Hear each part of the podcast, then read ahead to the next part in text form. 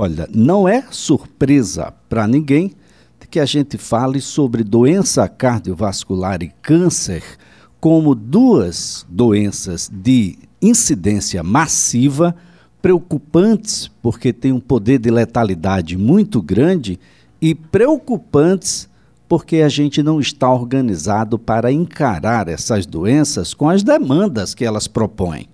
E é por isso que estamos aqui com o Dr. Vanderlei, médico, cirurgião cardiovascular, com 50 anos dedicados à medicina e completos este ano, para que a gente possa conversar um pouco de como organizar esse sistema e aquilo que é passível ainda, a, do ponto de vista científico, de resolutividade, que não seja por falta do sistema, né? que seja por uma outra, uh, algo superior às nossas capacidades. Doutor Vanderlei, um bom dia. É, bom dia, Liz. Esse tema é muito apropriado, né, porque há bastante tempo, né, há mais de 50 anos, né, os países chamados desenvolvidos né, consideram as doenças crônico-degenerativas, que são as doenças cardiovasculares e o câncer, né, como novas epidemias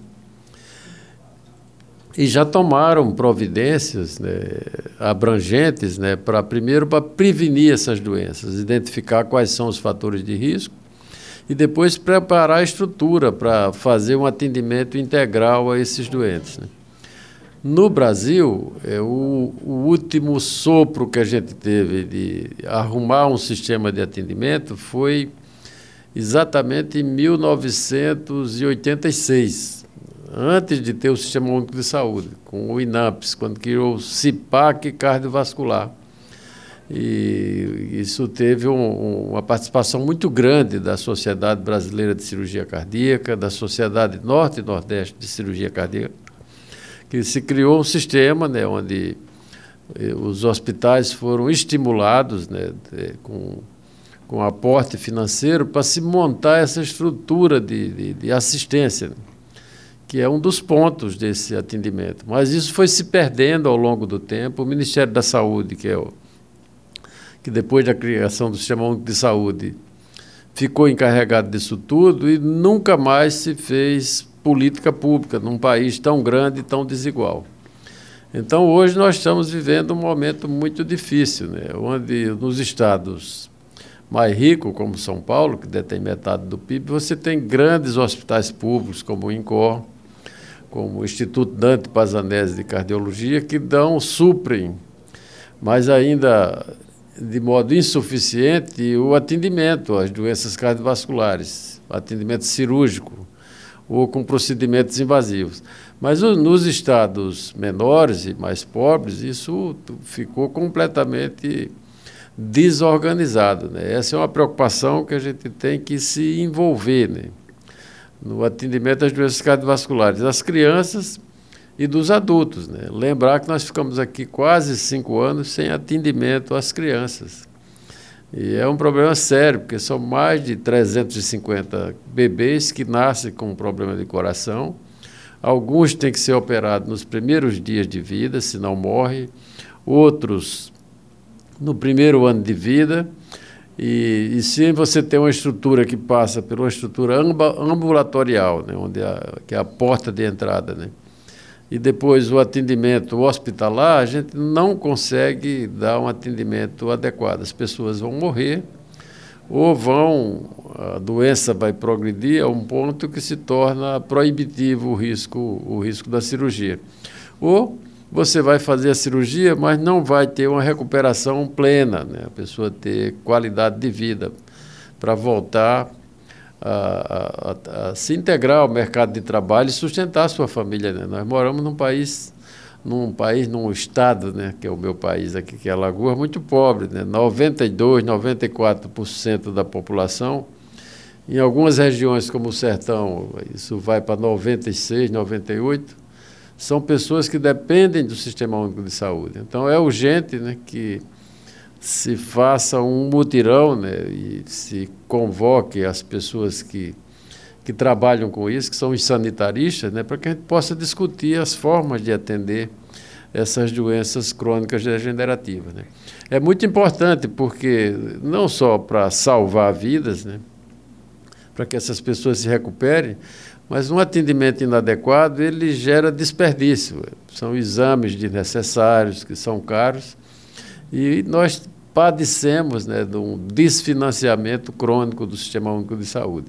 Então, acho que esse é o tema desse ano, o ano de eleição, né, para que a gente possa colocar isso na pauta para os presidentes da República, para os governadores, né, para que eles possam é, ter conhecimento disso, né, destaquem pessoas nas suas equipes para que possam estudar e buscar soluções conjuntas, né, para que isso, para que os brasileiros tenham um atendimento decente. Bem, a solução conjunta significa trazer mais instituições e pessoas para discussão. Eu trago um agora, Dr. Wagner Paz, advogado, presidente da OAB Alagoas, que eu agradeço, Dr. Wagner, por estar conosco aqui. Um bom dia. Bom dia, Elias. Bom dia, doutor Vanderlei ouvintes da Rádio CBN, uma grande satisfação voltar aqui a essa casa, sempre aberta, sempre democrática, para a gente falar um pouquinho sobre a nossa ordem. E agora, nesse momento, falar um pouquinho da saúde pública, né? com essa referência aqui, que é o Dr. Vanderlei, uma figura importante com a história de serviços prestados para a população alagoana, e sobre um tema que é muito importante, essa necessidade de repensar o sistema público de saúde, esse, essa rede de atendimento às pessoas mais vulneráveis, isso é muito importante. Lembro que agora, até recentemente, participamos, estivemos presentes na inauguração do hospital ali do, no Jacintinho, o Hospital da Criança, em que já fizemos uma postulação ao secretário, então, de Saúde, para que ele já colocasse, disponibilizasse uma sala específica para diagnóstico precoce de crianças com espectro autista.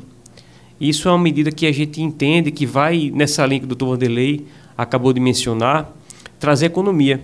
Porque quando você diagnostica, faz o diagnóstico precoce dessas crianças, por exemplo, você antecipa o tratamento e evita que no futuro você tenha mais necessidades de, de atendimento dessa criança, já adulta, por exemplo, com várias comorbidades. Então, acho que essa forma de pensar a saúde de maneira inteligente, de maneira eficiente, buscando soluções, antecipando e trazendo as instituições para o debate, que é muito importante é, para se buscar soluções. Doutor Vanderlei, como é esse dia a dia? Deve ser extremamente angustiante para alguém, ah, como o senhor, que sai e é reconhecido, é o doutor Vanderlei. E aí começam as demandas. Doutor Vanderlei, é a minha mãe, é um primo, é o, o, a mãe do garçom que, que entra no restaurante, é o taxista que está ali naquela condição e, e já do meio da vida para frente. Como é que é receber essas demandas e a resposta não está, infelizmente, do ponto de vista não só do diagnóstico, mas do tratamento na ponta da língua?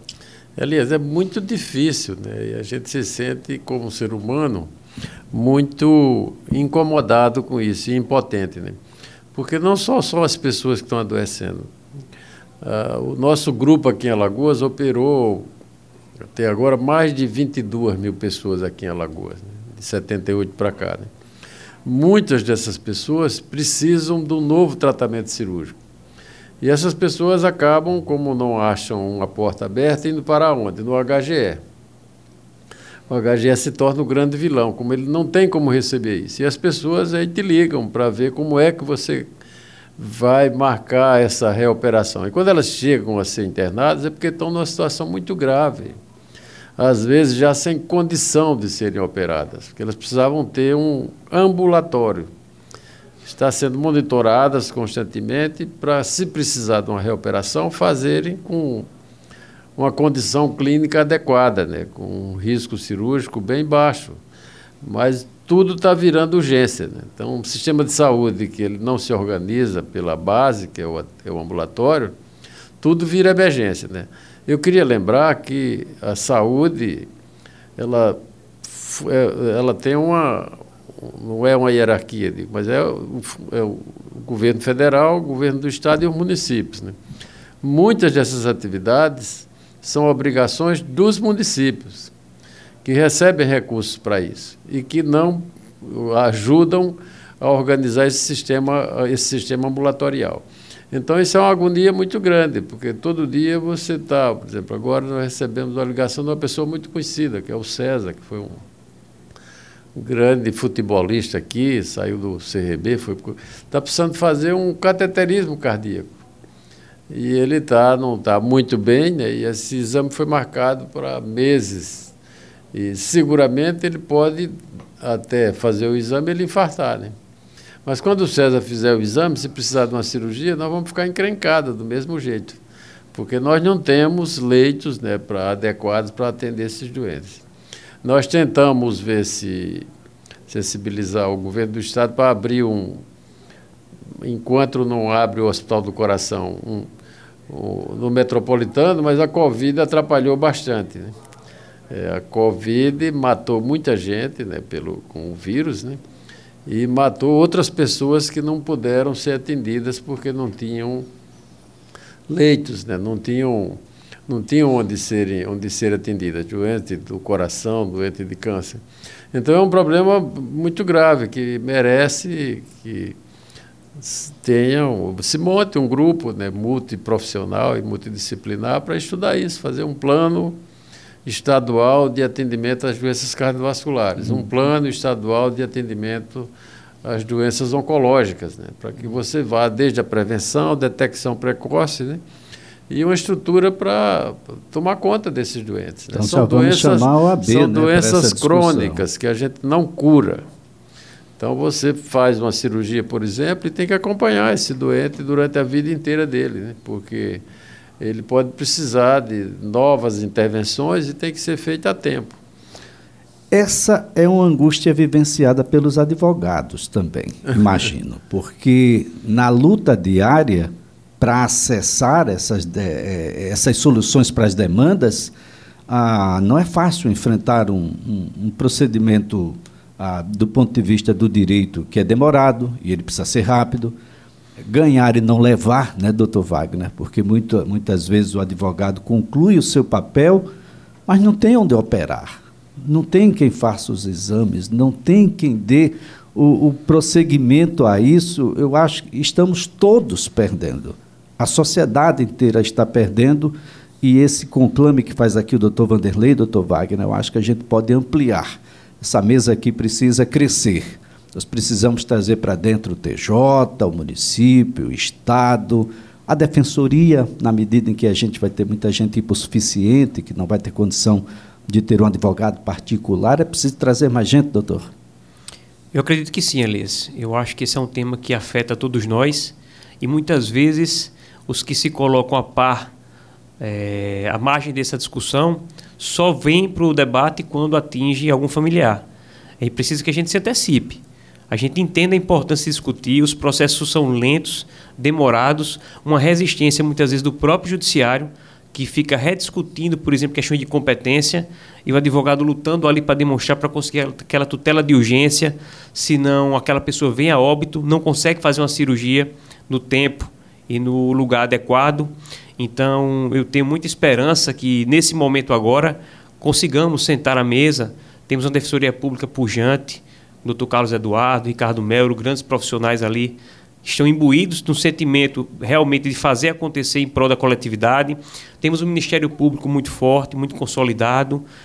Essas instituições, instituições são muito importantes, que sentem, que conversem, dialoguem. Não podemos atuar como se fôssemos ilhas separadas e com, em relação a problemas que são comuns e afetos a todos nós.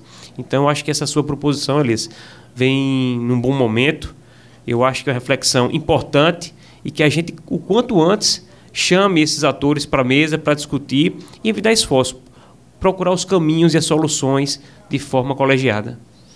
É, doutor Vanderlei, ah, muitas vezes o advogado, é, ó, ganhamos, o juiz deferiu, vamos fazer a cirurgia. Bom, Vanderlei só tem um, né? E não tem mais leito, não tem mais onde colocar não tem material para fazer a cirurgia, vamos fazer, mas não tem um marca-passo provisório para a gente regular ali, enquanto o doutor Vanderlei pensa no que fazer naquela cirurgia. Afinal de contas, cada cirurgia é uma cirurgia totalmente diferente, única. Ah, bom, a, a coisa não é simples e ela vai terminar lá na mesa do cirurgião, ou não? Sim, aliás, é muito. A judicialização quando não tem outra solução, é inevitável. Né? Mas ela não resolve, né? por essas razões, né? porque você tem que ter os espaços para poder cumprir a decisão judicial. Ela desorganiza o serviço público, porque eventualmente pode bloquear recursos orçamentários que são também limitados, e ela desorganiza também a equipe médica, né? que a gente não pode ficar. É, digamos assim, sem, sem organizar a forma de trabalhar. Né? E, às vezes, né, se você não tiver honestidade intelectual, tira o lugar de outra pessoa que está esperando ali seis meses, um ano. Entendeu? Então, essa ideia que o Wagner deu é uma ideia de reunir todos os atores que são envolvidos, porque saúde, constitucionalmente, é um dever do Estado e um direito do, do cidadão, né? De ajudar a construir isso, né, para que você tenha regras. A fila de saúde, por exemplo, na cardiologia, não é como uma fila de cinema, né? que quem chega primeiro tem direito a entrar. Ela, ela tem critérios, né? critério de risco. Né? Você pode estar numa fila há dois meses e chegar uma pessoa infartada, ela vai ter que ir para lá. Mas a gente tem que ter um, um, um lugar organizado, né? Onde esse doente que foi suspenso ele possa ser encaixado naquela semana, por exemplo, né? para que ele não tenha também prejuízo de um direito que ele está ali esperando, ele está sendo acompanhado. E tem que ter essa estrutura de baixo para cima, o ambulatório. Né? Em qualquer lugar do mundo que você for, no Canadá, no, na Inglaterra, que são dois sistemas de saúde admiráveis, né?